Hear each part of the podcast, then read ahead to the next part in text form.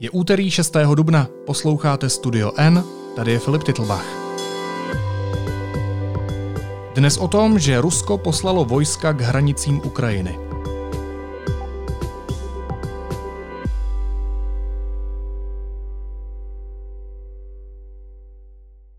Ukrajinu znervózňují ruské vojenské manévry u hranic. Na pohyb armády upozornil parlament velitel ukrajinských ozbrojených sil. Kreml tvrdí, že přesun vojsk je vnitřní věc, která nepředstavuje hrozbu. Videa ze západní části Ruska ukazují, že se do oblasti stahují desítky tisíc vojáků a těžká technika. Сваранцовки. Вот город есть, Воронцовка. Сколько броневиков, техники есть приехало. Co se v oblasti děje a proč napětí mezi oběma státy eskaluje, o tom se budu bavit s Janem Šírem z Institutu mezinárodních studií Univerzity Karlovy, který je toho času na Kavkaze. Honzo, dobrý den. Dobrý den, děkuji za pozvání.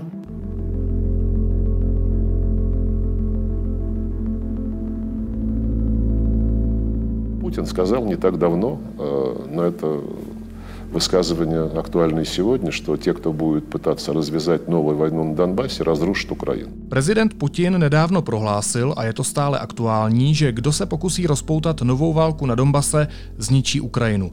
Tohle řekl ruský ministr zahraničí Sergej Lavrov. Chápu to jinými slovy správně, že Kreml vyhrožuje Ukrajině, že pokud bude něco dělat na Donbase, tak Rusko zničí celou zemi? Tam je eh, víc věcí, které by si zasloužilo komentář, eh, nejenom to poslední Lavrovovo prohlášení. Za prvé, eh, jedná se samozřejmě o součást výhružné komunikace, která je standardní součástí ruské strategické komunikace. Ta výhruška zničení Ukrajiny nepadá poprvé a Rusko samozřejmě, aby nezůstalo jenom u slov, taky doprovází konkrétními akcemi. Ty akce některé už byly zmíněny v tom vašem úvodním příspěvku, to znamená, jedná se tady o navyšování vojenské přítomnosti nejenom podél ukrajinských hranic, ale i na těch okupovaných územích. Tady ještě si dovolím terminologickou vsuvku. Já bych tady nerozvíjel, nerozvíjel to, to pojmové rámování eh, konfliktu na Ukrajině jako konfliktu, který má nějaké separatistické pozadí. To mohla být eh, skutečnost někdy v první polovině roku 2014, nicméně poté eh, Rusko, byť toto svoje angažma popírá. Na východ Ukrajiny vpadlo tanky. To znamená, dneska je z pohledu mezinárodního práva zcela legitimní a řada států se tohoto právního postoje drží hovořit o těch částech Doněcké a Luhanské oblasti jako o okupovaných územích. Druhá věc, která se zaslouží tady ještě eh, větší zmínku eh, s ohledem na to Lavrovovo prohlášení, je to, že Rusko eh, posiluje svoji vojenskou přítomnost nejenom tedy při hranicích s Ukrajinou, ale i na těch okupovaných územích. Máme informace o tom, že došlo tady k přesunu dělostřelecké techniky a bylo to náležitě i v obrazově zdokumentováno v podobě těch kolon, které se valí přes ten krymský most na okupovaném Krymu. A současně s tím Lavrovovým prohlášením je potřeba říci to, že tady vidíme poslední dva měsíce známky zcela zjevné, jakkoliv kontrolované, jakkoliv řízené a, a jakkoliv opatrné eskalace eh, toho samotného ozbrojeného násilí na té linii kontaktu, jak bývá eufemisticky nazývána ta frontová linie, která probíhá eh, skrz Doněckou a Luhanskou oblast na východě Ukrajiny. Takže jedná se tady eh, v případě Lavrova o součást eh, nějakých, nějakého hnutí, nějakého pnutí, nějakých manévrů, jejichž pozadí je, je eh, pořád ještě poměrně nejasné, čemu přispívá samozřejmě ta nulová transparence která podobné třeba vojenské přesuny a další manévry doprovází. Nicméně myslím si, že víc než na dekonstrukci komunikace ruské strany bych se soustředil na ty praktické kroky v té zóně toho zbrojeného konfliktu a tam se to taky v posledních dnech a týdnech odehrálo víc než za několik měsíců předtím. Kdybyste to mohl schrnout, tak co se tam odehrálo? Odehrálo se tam to, že od počátku tohoto eh, roku eh, jsme svědky eskalace ozbrojeného násilí, to znamená, Rusko tam rotuje svoje snajpery na těch okupovaných územích eh, v Donbasu, pokud se bavíme o Donbasu, a výsledkem toho jsou stále častější provokace v podobě nějakých přestřelek, které si vyžádaly už více než dvě desítky mrtvých z řad příslušníků ozbrojených sil Ukrajiny v tom pásmu při té frontové linii na východě Ukrajiny. To si myslím, že je, to si myslím, že je znatelný posun a, a něco nového, protože to poslední příměří bylo uzavřeno v červenci loňského roku a v zásadě po celou polovinu a druhou polovinu loňského roku eh, se je podařilo eh, držet příměří ve smyslu klidu zbraní. Teď už o klidu zbraní hovořit eh, nemůžeme. Denně dochází k několika incidentům, které, jak už jsem řekl, si nesou sebou i teda ztráty na lidských životech z řad příslušníků ukrajinské armády a než jsme začali tento hovor, tak jsem ještě procházel ukrajinské noviny a, za včerejšek tam byly další dva mrtví. Jak velké jsou ty aktuální ruské vojenské manévry? Víme, jaká technika a kolik vojáků dohromady se stahuje u těch ukrajinských hranic? Můžete nějak interpretovat, jak velká je to akce? Víme, víme o tom, že ty přesuny zahrnují nejenom ty dva přilehlé vojenské okruhy, to znamená západní vojenský okruh a jižní vojenský okruh ozbrojených sil Ruské federace, ale že do ní byly Eh, zapojeny, nebo zapojení příslušníci eh, jednotek, které jsou dislokovány a které organizačně spadají pod ten centrální vojenský okruh. Ukrajinské zdroje hovořily o několika desítkách takticko-praporových eh, skupin s tím, že Spojené státy potvrdili informaci o čtyřech tisících mužích, kteří měli být dodatečně rozmístěni na mm, východní hranici Ukrajiny.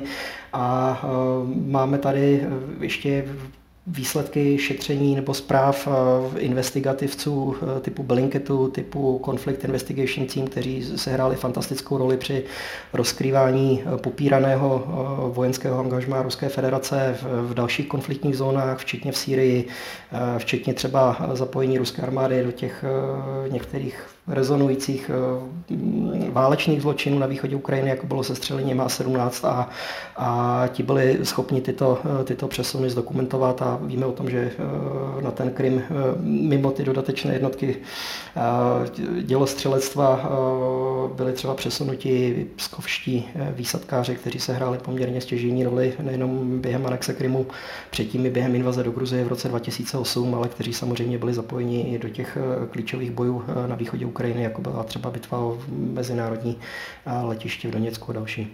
Jedná se určitě o a, takové posuny k, a přesuny vojsk, které by si zasloužily minimálně pozvat mezinárodní pozorovatele, k tomu samozřejmě nedošlo.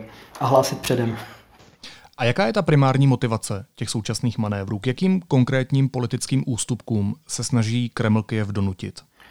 O tom se můžeme bavit, protože e, i na té, mm, zase začnu trošku obecně, omlouvám se, ne, nevyhývám se odpovědi, tam i na té rusko-ukrajinské frontě v té politické rovině došlo v posledních e, týdnech k poměrně zajímavému dění. Narážím na to, že prezident Zelenský, který dosud vypadal, že bude velice nakloněn tomu udělat nějaké bolestivé kompromisy za ukrajinskou stranu, podnikl řadu kroků, které dovolím si předpokládat, vyvolali v Kremlu mimořádné naštvání. Tady se jedná zejména o to, že zakročil proti asi tomu nejdůležitějšímu vlivovému aktéru Ruska na Ukrajině, což je oligarcha a předseda té opoziční strany, opoziční blok za život Viktor Medvědčuk, který se stal nejenom centrem tedy nebo, nebo terčem eh, ukrajinských sankcí, ale proti kterému bylo i započato trestní stíhání pro, pro vlasti zradu v minulých dnech. A současně s tím eh, Zelenský eh, neváhal uvalit sankce na některé další ruské podniky a třeba zakázal na Ukrajině činnost rozsotrudničstva, což je takový ten nástroj ruského státu eh, zasazující se o šíření eh, kulturního vlivu té, té měkké síly, to je pro představu, to je něco jako kdyby třeba Česká republika v případě, že by podnikla něco podobného zakázala zavřela celou zátorku. Tak jenom eh, to byly určitě kroky, které v Kremlu nemohly být potkány s nějakým, s nějakým nadšením. K tomu samozřejmě tady došlo i k eh, velkému eh, posunu na té mezinárodní scéně s nástupem Bidenovy administrace, s tím, že eh, Biden sám neváhal a to si myslím, že bylo velice silné prohlášení označit Putina za zabijáka. Já si vybavuji, když nastupoval Donald Trump a přímo se ptali tehdejšího nově jmenovaného státního tajemníka Rexe Tillersona, jestli považuje Putina za, válečně, za válečného zločince. A on řekl, že takhle by to, takhle by to neformuloval. Dneska vidíme, že i na té americké straně nemají, nemají problém, včetně hlavy státu, nazývat věci pravými jmény. To si myslím, že v Rusku také bylo uh, určitým překvapením. A nicméně, když se bavíme o těch rusko-ukrajinských vztazích, tady je potřeba říci, že současně s tím vývojem na té hm, na tom bojišti, to znamená v té zóně konfliktu, v té, v té vojenské rovině probíhají některé, některé, některé diplomatické rozhovory. Tady e, těmi centrálními formáty jsou e, třístraná kontaktní skupina, která zasedá v Minsku, kde e, ta činnost je momentálně zablokována a včera Ukrajinci řekli, že nebudou své zástupce vysílat do Minsku právě proto, že Minsk už nepředstavuje neutrální platformu, ale je v zásadě pod čím dál silnějším vlivem Ruska tím druhým, platforme, tím druhým formátem mezinárodním, který má za cíl nalézt nějaké pokojné urovnání konfliktu na, východě, na východní Ukrajině je ten normandský formát. Za účastí tedy Ruska, Ukrajiny plus Německá plus Francie a, a, a ten normandský formát do velké míry zastřešuje nebo zastřešuje nějakým způsobem, nechci říct garantuje, ale, ale dává dobro na, na další naplňování těch eh, rozhodnutí nebo výsledků eh, nějakých usnesení a rozhovorů, eh, která bývají přijímána v rámci té třístranné kontaktní skupiny a tam ta situace je zablokovaná.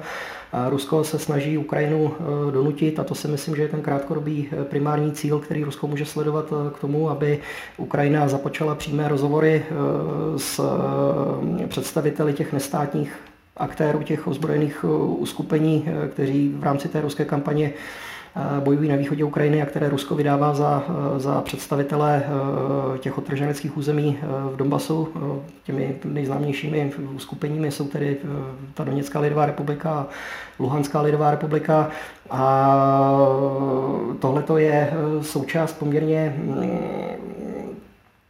složitého eh, komplexu eh, opatření, které by měly vést k nějaké stabilizaci situace na východě Ukrajiny, protože eh, částečně mají oporu v minských dohodách, což je vlastně zatím nejvíc nějaký souhrný dokument, který byl k východní Ukrajině podepsán. Bavíme-li se tedy o, o, o Minsku 2 z února 2015 a, a podle mého názoru Rusku jde o to, aby skutečně Ukrajina přistoupila k plnění těch politických ustanovení Minsku k čemuž se Ukrajina nemá, byť eh, byla nucena přijmout řadu nepopulárních opatření, včetně, včetně eh, té Steinmeierovy formule eh, na podzim roku 2019, včetně toho, že se zavázala k, k provedení ústavní reformy, která by měla nějakým způsobem poskytnout eh, nějaká zvláštní práva v rámci decentralizace eh, těm eh, dvěma oblastem na východě Ukrajiny, které momentálně ukrajinská vláda nemá, nemá pod kontrolou a Ukrajina pochopitelně k, k tomuhle nehodla přistoupit, dokud Rusko nezačne plnit tu vojenskou součást těch ustanovení, včetně toho, že to bude ustaveno efektivní příměří a že, že dojde mimo je třeba ke stažení ruských jednotek a, a navrácení kontroly ukrajinské vlády nad ruskou ukrajinskou hranicí na východě Ukrajiny.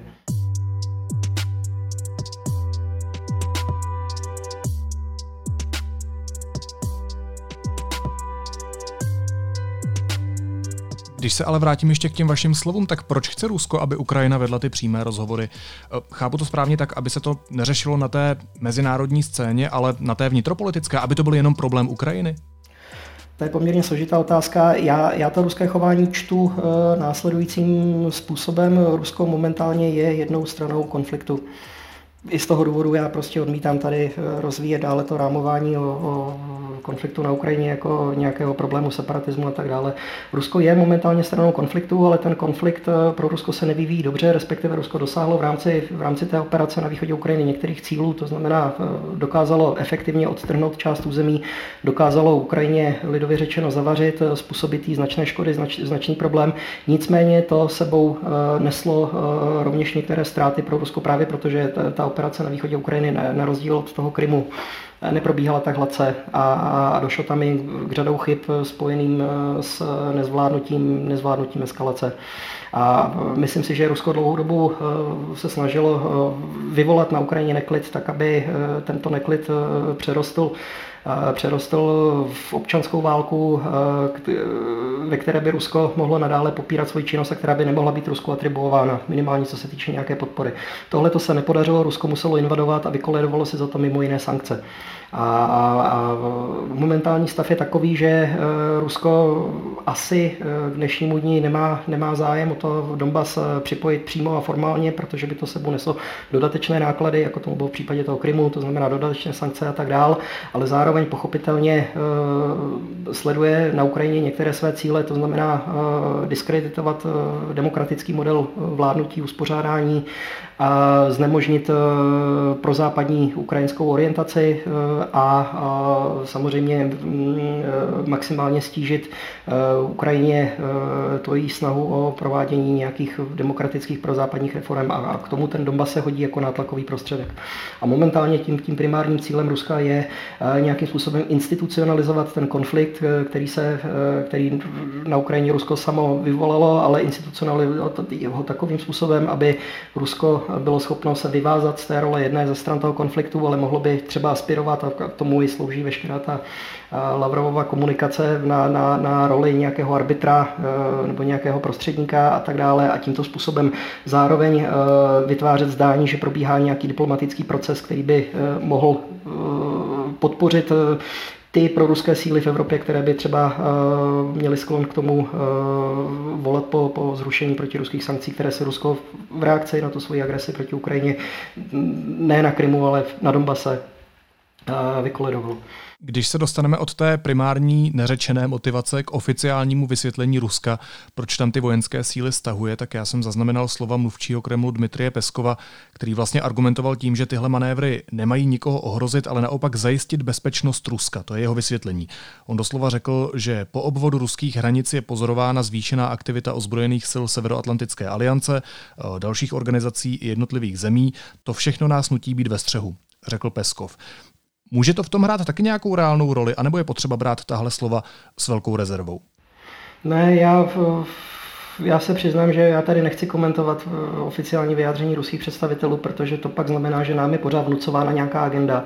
A Rusové samozřejmě vysílají konfliktní signály, eh, včetně výhružek, eh, včetně nějakého rádoby racionálního zdůvodňování, včetně nějakých nabídek a vytváření dojmu, že Rusko je otevřeno k nějakému jednání a zároveň samozřejmě součástí toho je, toho je to svalování viny za, za to, co Rusové reálně dělají na, na ostatní, kteří to nedělají. Takhle, takhle je potřeba číst to, to peskovo prohlášení a tímto bych to uzavřel, protože eh, jinak, eh, jinak tady budeme do nekonečna prostě komentovat eh, a rozšifrovávat nebo snažit se rozšifrovávat to, co, co, co řekl Lavrov a co, co řekl Peskov, místo bychom se soustředili na to, co je podstatné. A není podstatné, co říká Peskov, podstatné jsou ty manévry.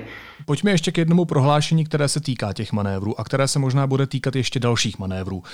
Velitel ukrajinských ozbrojených sil Ruslan Chomčak oznámil, že pokud bude Rusko se schromažďováním vojáků a té vojenské techniky pokračovat, tak Ukrajina Ukrajina povolá i vojenské zálohy. Mě by zajímalo, kam až tahle vojenská hrozba může eskalovat? Jak až se ten konflikt může hypoteticky vyhrotit? To záleží v prvé řadě na tom eskalujícím aktérovi a to je momentálně Rusko.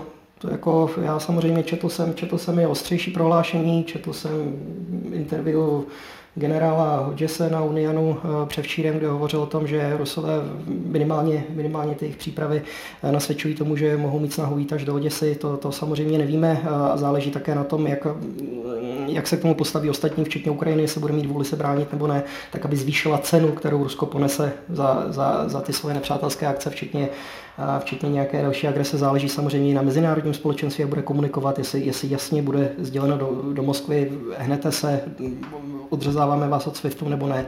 To je, to je prostě široký komplex a může tam být samozřejmě v tom obsaženo částečně to testování, testování reakce, testuje se reakce nové Bidenové administrativy, a testuje, se, testuje se reakce Evropanů, nakolik ještě uh, jsou ochotní věnovat pozornost dění na Ukrajině v, v kontextu toho, že Evropa má velké problémy se zvládáním třeba pandemie a tak dále. Takže to, ale záleží tady na Rusko a kam, už, kam, kam je prezident Putin ochoten a schopen zajít, si myslím, že už jsme párkrát viděli i na té Ukrajině. No a když si, to, když si na to vzpomeneme, tak co by to tady znamenalo, pokud eh, by se stal nějaký nejhorší reálný scénář, který už známe? Začala by válka, nebo bychom byli svědky další anexe části ukrajinského území? Válka probíhá od roku 2014. Jo, to je, eh, takže došlo by tady k nějaké eskalaci Nicméně o válce hovoříme od roku 2014. Válka započala 26. února 2014, kdy se jednotky ozbrojených sil Ruské federace přesunuly na, na, na území cizího státu bez, bez zákonného podkladu. Mohlo by dojít na závažnou eskalaci, eh, která by, eh, jako se ukázalo v létě 2014 na Donbase, by se mohla vymknout spod kontroly, protože by eh, prostě došlo třeba k některým záležitostem, které nebyly předpokládány. Na tom Donbase v letě 2014 tam do velké míry zlomovou, zlomovou událostí bylo skutečně sestřelení civilního letadla MH17, které ukázalo, že Rusové prostě nezvládli eskalaci za pomoci těch nestátních aktérů. A pak, aby udrželi pozice eh, které tam držely jejich proxy síly, museli otevřeně invadovat Eskalace se dá částečně kontrolovat, nicméně je potřeba tady mít na paměti, že, že eskalace je vlastnost, která je inherentní, která je vlastní každému konfliktu a, a proto je dobré činit opatření tak, aby, tak, aby zůstávala pod kontrolou. A samozřejmě záleží na tom, jestli, jestli pomocí té vojenské eskalace eh, se podaří v Rusku přimět Ukrajinu, eh, potažmo západní partnery, kteří by pak eh, přemluvili Ukrajinu, aby aby, aby uvážel své další, další kroky k těm ústupkům, které by zajistily ruské zájmy, tak jak je Rusové chápou na východní Ukrajině, včetně toho, aby, Ukra- aby Rusko získalo nějaké třeba efektivní záruky toho, že Ukrajina se nebude moci integrovat na západ, čemuž právě slouží to, že má z pohledu Ruska neujasněné hranice a že na jejich hranicích probíhá ozbrojený konflikt. Ukrajinský prezident Volodymyr Zelenský ve čtvrtek prohlásil, že se Moskva snaží vytvořit atmosféru strachu v souvislosti eh, právě s těmi rozhovory o příměří. Eh, teď budu citovat jeho slova ze sociální sítě Telegram. Ukázka svalů ve formě vojenských cvičení a možných provokací podél hranice je tradiční ruská záležitost. Já vím, že mi celou dobu opakujete, že záleží na Rusku, eh, na tom, kam až zajde, a taky na reakci Ukrajiny a na reakci mezinárodního společenství.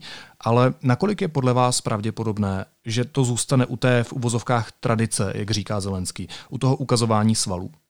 Ukazování svalu je součástí eh, psychologického nátlaku, je to součástí komunikace, to znamená, tam je potřeba zatím vidět i, i určitý vzkaz, to, to je ruský messaging, eh, v ruské komunikaci je vždycky obsažená ta hrozba, nezahrávejte si s medvědem, eh, mohl by vás pokousat a tak dále. A nakolik, nakolik to u toho zůstane nebo ne, nejsem, nejsem schopen posoudit. Zatím to vypadá, že ta, ta reakce ze západu byla poměrně důrazná, protože viděli jsme, že náčelník štábu amerických sil volal generálu Gerasimovovi eh, v souvislosti s eskalací eh, napětí a ozbrojených srážek na východě Ukrajiny.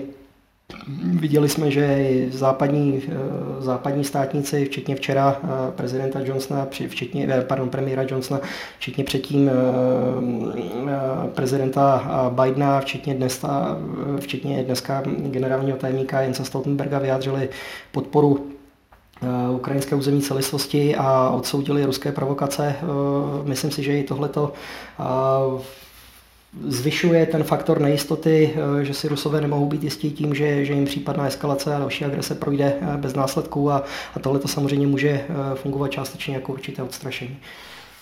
Tento týden se spolu mají spojit právě ukrajinský prezident Zelenský s německou kancelářkou Merklovou a francouzským prezidentem Macronem. Podle několika zdrojů by se měli bavit právě o té situaci na Donbase a skoordinovat svoje pozice. Co takovéhle schůzky můžou přinést? Tohle to má být, nebo respektive měla být a odpověď na to, že dříve se minulý týden Merklová s Macronem pobavila přes videokonferenci s prezidentem Putinem, eh, kam Zelenského nepozvali. Je to určitá, je to, je to pokračování rozhovoru eh, v tom normandském formátu, byť teda neúplném a částečně to má kompenzovat eh, absenci summitu, to znamená regulérního setkání na nejvyšší úrovni, ke kterému ani ruská strana, ani pokud mám správné informace, německá strana momentálně nechtějí přistoupit, dokud Ukrajina se částečně nepohne v naplňování těch eh, politických ustanovení eh, dohod z Minsku, ale jak už jsem řekl, je to, je to, je to jednání, které kompenzuje to, že tady jiný vyjednávací formát pro eh, řešení této situace a urovnání ozbrojeného konfliktu neexistuje. Co se to dá očekávat pokračování, eh, pokračování v případném zbližování nějakých diplomatických pozic? Tady došlo ke kompromitaci eh, německé a francouzské pozice eh, minulý měsíc, kdy vlastně ten německo-francouzský návrh, která by měl, měla vypadat ta takzvaná cestovní mapa k naplnění minských dohod, byl kompromitován, protože z něj došlo tady k únikům v ruském tisku v deníku Komersant. Z ruské strany zatím vidím snahu přimět Ukrajinu, aby prostě otevřeně některá ustanovení odmítla, tak aby potom bylo na koho moci svalovat tu vinu za to, že se mírový proces nehýbe. Um, Mimochodem, po té předchozí telekonferenci Macrona, Merklové a Putina, o které jste se zmínil, eh, se vyjádřil už i jednou zmíněný mluvčí Kremlu Peskov. Já vím, že ho nechcete moc komentovat, ale proto komplexní pochopení problému ho stejně pustím. Cituji. Eh, Putin řekl, že by se měli využít veškeré možné páky a vyzývat Kyjev, aby se zdržel jakýchkoliv možných úmyslů dopustit se provokativních kroků, které by měly dalekosáhlé důsledky. Mě by zajímalo, Um, jak silný hlas mají v tomhle konfliktu paní Merklová a pan Macron? Já jenom, já teda toho Peskova komentuju. Jo? Tady zase uh, Peskov vyhrožuje provokacemi, přestože ruská strana je agresor a, a Ukrajina, ukrajinští vojáci mají zakázáno uh, opětovat palbu. Tak jenom to je standardní komunikace, když se chystá nějaká ruská provokace, obviním z toho druhou stranu, aby, aby, abych uh, aby pak to nikoho nepřekvapilo, že tady, tady, tady k nějaké takové nepředvídané situaci, situaci došlo. To je prostě uh, mluvčí Prezidenta Putina cíleně tady zamlčuje některé klíčové e, záležitosti spojené s chápáním toho konfliktu a to je to, že ruská strana je ta, která je tím, tím, tím eskalačním aktérem a že, že ruská strana je agresor a Ukrajina je oběť. Tolik e, k tomu Peskovovi. A teď k té vaší otázce. E, Německo a Francie samozřejmě vzali na sebe za tu západní stranu to, to břímě vyjednávání s prezidentem Putinem, zejména se to týká, zejména se to týká Německa. Kancelářka Merklová v tom prvním roce s Putinem si volala více než 40krát, to znamená, ona vedla eh, Ona vedla eh, ta, ta hlavní vyjednávání za západní stranu. Víme o tom, že Spojené státy vůbec nejsou součástí toho, toho normandského formátu. Byť samozřejmě Ukrajině by asi pomohlo, kdyby tam byla zastoupena některá anglosaská země, protože eh, v Americe a v Británii to, to, to vnímání eh, Ruska jako bezpečnostní hrozby je, je daleko víc artikulováno, než eh, jak je tomu eh, v Německu. Nicméně ta role, je, ta role je určitě významná, já bych ji v žádném případě nechtěl snižovat a, a je to dáno tím, že Německo a Francie jsou dvě klíčové země Evropské unie a Evropská unie byla bezprecedentně schopna ve formátu 27 se, se dohodnout na protiruských sankcí a, a sankcích a tyto sankce vlastně už, už sedmým rokem držet. A, a to je ty sankce do velké míry Slouží jednak jako prostředek odstrašení. E, napomohlo to výrazně deeskalaci té situace, protože když podáváte prosté demarše a nejste schopni za těmi svými slovy stát, tak si vás ta druhá strana v lepším případě vyslechne, ale nebere vás vážně, takže e, pomocí těch sankcí e, Západ dává, dává jasně najevo, že zatímco říká si stojí a je ochoten i něco obětovat. A, a za třetí, co je neméně důležité, je potřeba tady říct si to, že ty sankce samozřejmě Rusku tu válku prodražují. Jo, a každý by chtěl, každý by chtěl válčit, kdyby to bylo, kdyby to bylo zadarmo a, a mohl brát jenom ty zisky e, dosažení těch svých politických nebo, nebo, nebo vojenských cílů. A, a to, že, to, že, to, že se prostě zvyšují náklady e, pro Rusko na válku, a vytváří podmínky pro to, aby Rusko samo vidělo, že ta cesta, kterou zvolilo, je, je neudržitelná a samo hledalo e, nějaký diplomatický exit ze situace, kterou vytvořilo podobě té ozbrojené agrese proti Ukrajině. A v tomto, v tomto ohledu samozřejmě ta, ta, ta role e, Německá a Francie, e, co by e, dvou hlavních aktérů Evropské unie, je, je naprosto stěžení a je velká otázka, jestli se tu sankční jednotu podaří udržet po plánovaném odchodu kancelářky Merklové na podzim tohoto roku. Vy jste před několika minutami zmínil ještě jedno jméno, ke kterému bych se chtěl vrátit, protože jsme se mu podle mě zatím ještě moc nevěnovali, a to je jméno amerického prezidenta Joea Bidena, který je k ruskému prezidentu Putinovi mnohem víc kritický než Donald Trump. Jak jste řekl nedávno na otázku, jestli si myslí, že je Putin zabiják, odpověděl, že si to myslí. A na to zhoršení situace na Ukrajině už reagoval Pentagon. Mluvčí amerického ministerstva obrany John Kirby řekl před několika dny toto. We're concerned about recent escalations of Russian aggression Znepokojuje nás nedávná eskalace ruské agrese na východní Ukrajině, včetně porušování příměří z července roku 2020, která vedla k úmrtí čtyř ukrajinských vojáků 26. března a zranění dvou dalších. Eh, to je to několik dní staré prohlášení. Mě by zajímalo, jestli bude Amerika v tomhle případě reagovat, řekněme, ostřejším způsobem než v předchozích konfliktech na Ukrajině. Nevím, musíme si počkat, nicméně eh, malinko bych eh, si dovolil eh, poopravit nebo, nebo podoplňovat ten, ten obrázek Donalda Trumpa. Samozřejmě to Trumpova komunikace byla, byla tak nesrozumitelná, že ji, že ji asi těžko chápal kdokoliv a, a dovedu si tady představit, že zejména v Evropě z některých Trumpových vyjádření nebyli nadšení a, a, a že to mate lidi, pokud nazývá Vladimíra Putina svým přítelem a tak dále. Ale ta, ta reálná politika za Trumpa byla daleko tvrdší než za Obamy. To se týká třeba toho, že Obama se zdráhal vyzbrojit Ukrajinu.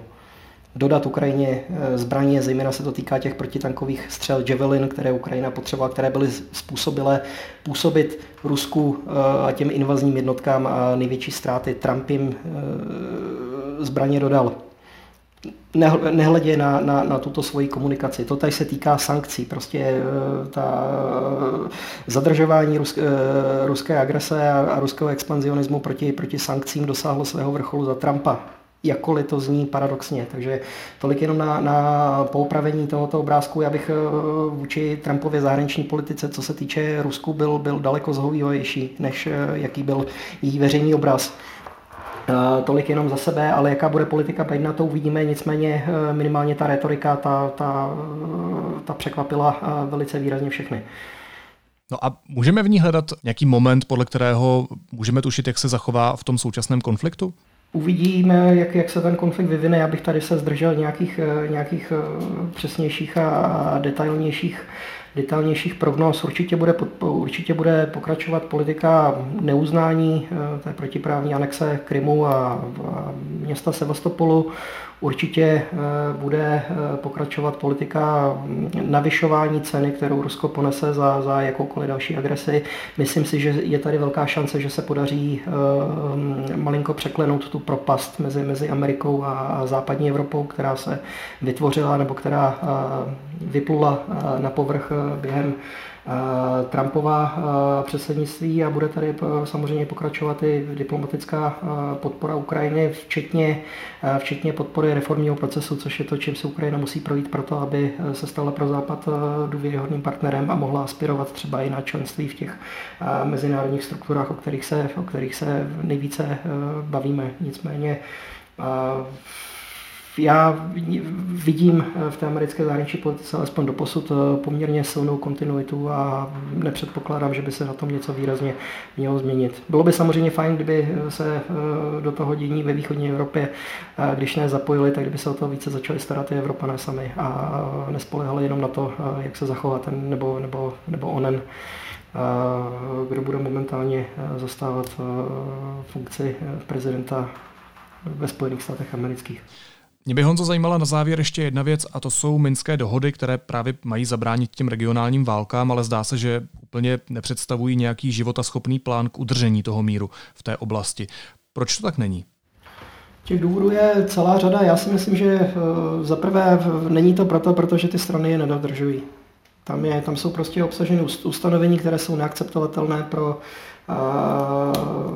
jak Rusko, tak, tak Ukrajinu. To znamená, vzhledem k tomu, že neobsahují třeba nějaký, nějaké sekvencování, nějaký pořádek, nějaké pořadí toho, jak ty body mají být naplňovány, tak v případě, že vám nevíde naplnění jednoho bodu, tak pochopitelně druhá strana nemá zájem na tom, aby, aby jednostranně plnilo, plnila tu část těch ustanovení, která jsou nevýhodná pro ní, nebo kde by sama musela činit kompromisy. Ale já si myslím, že ty minské dohody jsou do velké míry mrtvě narozeným dítětem právě proto, že se, že se snaží o, že, o překlenutí rozporů, které jsou, které jsou nepřeklenutelné. Prostě ty minské dohody měly jednak vést k deeskalaci, k deeskalaci ozbrojeného konfliktu, jednak zachovat Ukrajině eh,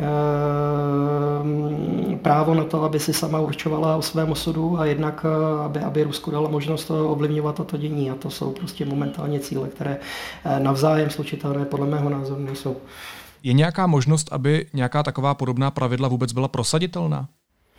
Takhle v prvé řadě zase ty minské dohody, já bych jim nepřipisoval nějaký velký význam, protože ty minské dohody kompenzují to, že tady byly porušeny úplně, úplně základní elementární eh, principy a normy mezinárodního práva, včetně konkrétních smluvních závazků, které, které Rusko podepsalo jak ve vztahu k Ukrajině, tak ve vztahu k dalším zemím. To znamená, tady, tady je potřeba vnímat eh, celkovou zahraničně politickou strategii jak Ruska na jedné straně a států Evropy na druhé. Prostě Rusko, Rusko momentálně sází na to, na, na, na rozbití stávajícího mezinárodního řádu, založeného na, na pravidle chování z toho důvodu, že ta pravidla Rusko omezují a že je Rusko odsuzují k neúspěchu.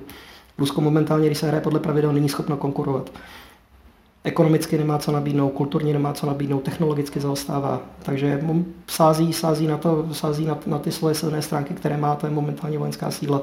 Když to samozřejmě uh, státy v Evropě, včetně tedy západní Evropy, vděčí za to, že se mají tak dobře uh, tomu, že, že některá pravidla platí, že, že, že smlouvy se dodržují, že se neporušují, že se, že, že se nemění uh, jednostranně silou hranice druhých zemí a neposílá se tam invazní armáda a tak dál. A, a z tohohle je potřeba nesle, neslevovat fungovat a tím je, dán, tím, tím, tím je dáno to, že ty normy bohužel jsou, jsou, jsou, jsou těžko vynutitelné. V případě, že neexistuje taková sankce, která by případného toho porušitele bolela. Ty sankce, které jsou momentálně ve hře proti Rusku, samozřejmě jsou bolestivé, ale zjevně, zjevně nejsou natolik důrazné, aby, aby nějakým výraznějším způsobem zmínili kalkulace a rozvahy. Eh, vládců v Kremlu a proto je potřeba eh, ovlivňovat ty kalkulace eh, za pomocí těch nástrojů, které k tomu máme. Říká analytik Jan Šír z Institutu mezinárodních studií na Fakultě sociálních věd Univerzity Karlovy. Honzo, moc vám děkuji za rozhovor a mějte se hezky. Naschranou. Děkuji za pozvání. A teď už jsou na řadě zprávy, které by vás dneska neměly minout. Nouzový stav v Česku skončí v neděli 11. dubna. Vláda už nebude žádat o jeho prodloužení, potvrdil premiér Andrej Babiš. Od 12. dubna tak podle něj přestane platit zákaz cestování mezi okresy a omezení nočního vycházení. V Čapím hnízdě zbývá udělat poslední úkon. Pak musí vyšetřovatelé rozhodnout, řekla v rozhovoru pro deník N vrchní státní zástupkyně Lenka Bradáčová. Výsledek vyšetřování kauzy premiéra Andreje Babiše se veřejnost dozví kolem sněmovních voleb. Exministr zdravotnictví Roman Primula se stal externím spolupracovníkem skupiny Agel. Pod ní spadá firma Avenir, která zajišťuje distribuci vakcín. Podpůrný a garanční rolnický a lesnický fond začal podle zjištění deníku N vymáhat od dvou společností koncernu Agrofert tři dotace v celkové hodnotě 2,5 milionu korun. Holding peníze odmítá zaplatit. Další 2 miliony, které ve stejném programu dostal, po něm fond vrátit nechce a Facebooku unikla data o uživatelích. Na internetu je volně dostupná databáze obsahující osobní data zhruba půl bilionu uživatelů Facebooku, z toho asi 1 milion a 300 tisíc pochází z Česka.